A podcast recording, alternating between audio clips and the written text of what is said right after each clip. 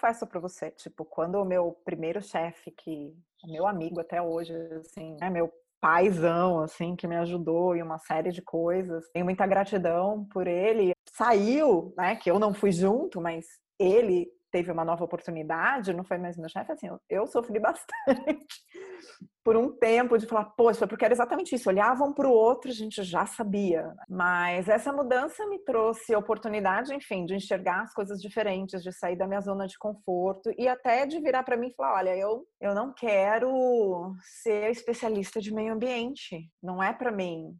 Eu quero outra coisa. E fui buscar, enfim, fazer minha primeira pós-graduação, oportunidade de aprender e direcionar minha carreira para um outro foco foi muito uh, dessa mudança que teve.